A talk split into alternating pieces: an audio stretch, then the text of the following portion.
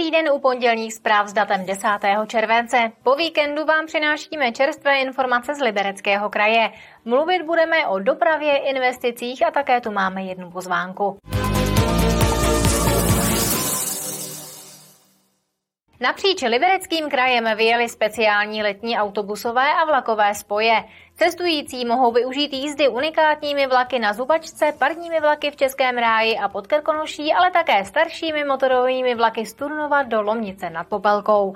Kraj navíc letos zachoval i tradiční přímý spoj z Liberce do Dox k Máchovu jezeru. Navštívit turistická místa v Libereckém kraji a k tomu využít vlaková či autobusová spojení.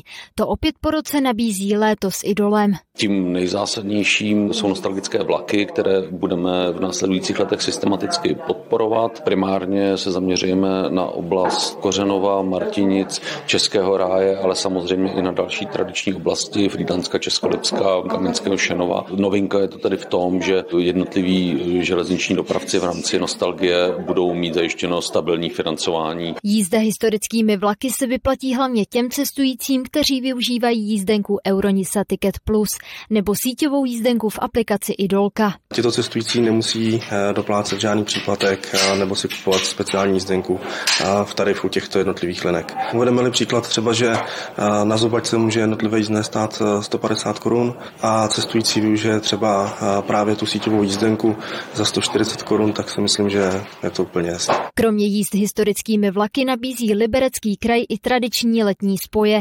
Mezi nimi zůstávají například vlaky z Liberce do Dox k Máchovu jezeru, na Malou skálu a Spálov, ale také do Polska. My víme, že pořád narůstá automobilová doprava. Ještě se to umocnilo tou pandemí, eh, kde si lidi hodně zvykli. Cestovat automobily je prostě zvykem pro lidi, je to pohodlné. Jezdit ať už sami nebo s rodinami, prostě autem, ne tolik veřejnou dopravou a taky potřeba hledat cesty, jak to veřejnou dopravu atraktivnit. Veřejná doprava v kraji myslí také na cyklisty a proto už několikátým rokem jezdí i oblíbené jizerské cyklobusy, cyklobusy v Českém ráji a také autobusy na Zlaté návrší. Kateřina Třmková, televize RTM+. A u dopravy ještě zůstaneme. Teď se budeme věnovat plánované uzavírce. Krajská silnice třetí třídy v úseku ze Světlé pod Ještědem na Výpřež bude kvůli dokončení rekonstrukce neprůjezdná. Řidiči tudy neprojedou od 15. do 25. července. Uzavírka se dotkne i některých autobusových linek. Silničáři budou provádět finální práce na obrusné vrstvě silnice, svodidlech a krajnicích. Na připravované prodloužení cyklostezky Greenway Jízera do Svian chce Turnov získat evropskou dotaci z integrovaného regionálního operačního programu. Výstavba desetikilometrového úseku si odhadem vyžádá 100 milionů korun. Žádost o dotaci chce město podat letos v září. Jiráskovo divadlo v České Lípě se po náročné rekonstrukci otevře v polovině září. Zájemci si ale už teď mohou rezervovat abonentky. Návštěvník si předplatí sedm předem určených představení, která se postupně v divadle odehrají, a to po celou příští divadelní sezónu, tedy od listopadu do května příštího roku.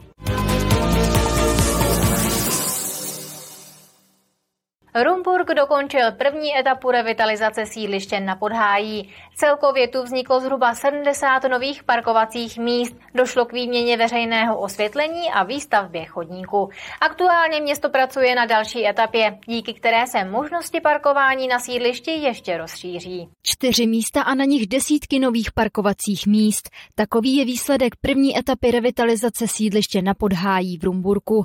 Město s ní začalo loni, práce se ale protáhly až do letošního roku. Když jsme dělali ten vnitroblok, tak když jsme měli vlastně hotový ty parkovací místa, tak jsme zjistili, že je to vlastně taková slepá komunikace a podél ní byl stávající chodník, na který v minulosti lidi parkovali a podobně, takže byl v hrozném stavu. Tak jsme se rozhodli, že aby jsme tam příště už nemuseli do toho vnitrobloku pouštět stavební kapacity, že teda uděláme i ten chodník. Tím pádem se jim navýšil trošku ten rozsah a tak jsme jim dali souhlas tomu, že tato akce přejde do letošního roku. V rámci první etapy celkově vzniklo zhruba 70 parkovacích stání. V revitalizaci ale Rumburg ještě pokračuje. V plánu je vybudovat asi 300 parkovacích míst. Už jsme zahájili druhou etapu. Ta druhá etapa je bývalá, tam je bývalá točná autobusu, kde byla zastávka autobusové linky, která vedla do nemocnice. Ta linka je zrušená. Na té točně provizorně parkovali lidi, ale bylo tam 5-6 aut se tam šlo a my tam děláme další parkovací plochy, které značně rozšiřujeme, má tam být zhruba asi 55 nových parkovacích míst. Já jsem ráda, že tady ta revitalizace, že je tady hodně parkovacích míst, protože to je potřeba, tady je hodně aut, není kde zaparkovat, tak si myslím, že to je výborný, tady ty úpravy, i ten chodníček, že se teda dá dobře chodit pro chodce, tak to je výborný, no. První etapa revitalizace vyšla město na zhruba 9 milionů korun. Radnice se přitom musela obejít bez dotace. Na další etapy už ale chce o finanční podporu zažádat. Kateřina Třmínková, televize RTM+. Jsou tu další stručné zprávy z Libereckého kraje. Začneme v Novém Boru. Nový Bor znovu svým obyvatelům nabídne zdarma kompostéry. Na pořízení stovky dřevěných a plastových nádob získala radnice od Libereckého kraje přes 150 tisíc korun z dotačního programu na podporu využití bioodpadu. O kompostér budou mít lidé možnost požádat od pondělí 4. září. Jablonec nad Nisou se chystá na rekonstrukci základní školy Arbesova ve Mšeně.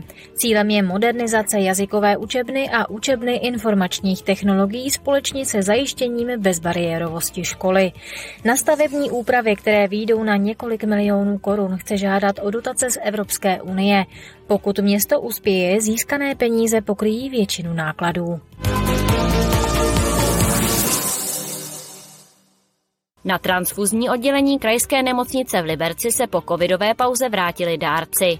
Pomohly tomu především výzvy na sociálních sítích. Díky tomu nemocnice také plně zásobuje Českou lípu, Jablonec nad Nisou, Tanvald a Turnov. Snaží se pomoci i Pražské krevní bance, která o krev čas od času požádá. Do Jablonce nad Nisou míří závod světové série ve Forcrossu horských kol. Jubilejní desátý ročník JBX Forcross Revelations nabídne přehlídku špičkových tuzemských i zahraničních jezdců. Chybět nebude ani bohatý doprovodný program. Hlína, písek, pot a hromada adrenalinu. I tak by se daly popsat forkrosové závody, které se i letos budou konat v Jabloneckém bike parku. Přípravy tu probíhají už 14 dní před akcí.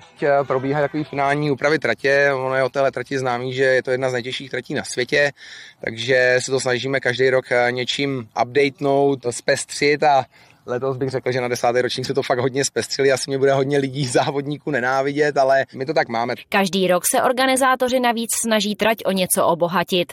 I tentokrát si tak závodníci budou moci na vlastní kůži vyzkoušet několik zbrusu nových překážek. V pátek máme a, tréninky oficiální, kvalifikaci a warm-up party a pak ten hlavní program je v sobotu, kdy máme vlastně ten hlavní závod, finálový závod světové série a potom je pak vlastně afterparty. Všechno probíhá tady na kopci, kromě toho čtvrtka, kdy máme tu grilovačku na základně na Jablonské přehradě. Svoje dovednosti si na závodě budou moci otestovat i děti, a to hned ve dvou kategoriích. Do 13 let a od 13 do 16 let. Podle Tomáše Slavíka se na akci velkou měrou podílí také město. Je to velmi významná akce z hlediska i cestovního ruchu, eh, kdy vlastně takovou velkou akci vůbec v Jablonci nikdo nepořádá a jsme velmi rádi, že máme eh, s Tomášem Slavíkem toto eh, partnerství a že vlastně přiváží i zahraniční závodníky právě na dobrou vodu k nám do Jablonce. JBC for Cross Revelations je známé také bohatým doprovodným programem. Ani tentokrát nebudou chybět hvězdy české a světové DJ scény a také několik kapel. Silvie Kraslová, televize RTM+. Pondělní zprávy jsou u konce. Těšit na viděnou se budeme zase zítra. Už teď pro vás naše štáby zjišťují další novinky. Mějte se hezky.